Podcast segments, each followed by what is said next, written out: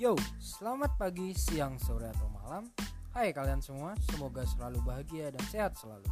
Jadi, kali ini gue bakal bikin sebuah podcast Di mana di podcast ini, gue bakal bercerita tentang keseharian gue dan lingkungan sekitar gue Yang mungkin bisa relate ke beberapa dari kalian.